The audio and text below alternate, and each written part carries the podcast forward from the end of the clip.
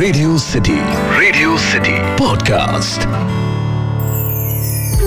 Radio city पर कहानी पौराणिक भारत की। नवरात्रि चल रही है और इसीलिए रेडियो सिटी पर मैं आपको नवरात्रि से जुड़ी 9 देवियों की कहानी सुना रहा हूँ। रेडियो सिटी पर मेरा नाम है अखिल और आप सुन रहे हैं कहानी पौराणिक भारत की। ये एक ऐसा पॉडकास्ट है जहां मैं आपके लिए रामायण, महाभारत, पुराण, लोकगीत, लोक कथाओं से ऐसी कहानियां लेकर आता हूं जिनके बारे में ज्यादातर लोग नहीं जानते। नवरात्रि के छठे दिन माँ कात्यायनी की पूजा की जाती है। इनकी उपासना और आराधना से भक्तों को बड़ी आसानी से अर्थ, धर्म, काम और मोक्ष चारों फलों की प्राप्ति होती है।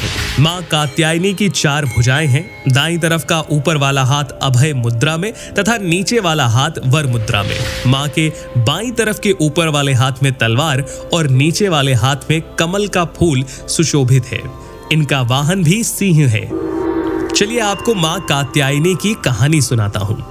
कात्य गोत्र में विश्व प्रसिद्ध महर्षि कात्यायन ने भगवती परंबा की उपासना की, कठिन तपस्या की। उनकी इच्छा थी कि उन्हें पुत्री की प्राप्ति हो।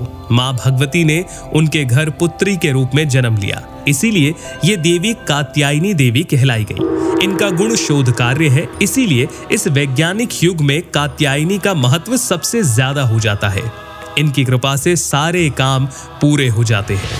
भगवान कृष्ण को पति के रूप में पाने के लिए व्रज की गोपियों ने इन्हीं की पूजा की। ये पूजा कालिंदी यमुना के तट पर की गई, इसीलिए ये व्रज मंडल की अधिष्ठात्री देवी के रूप में स्थापित है।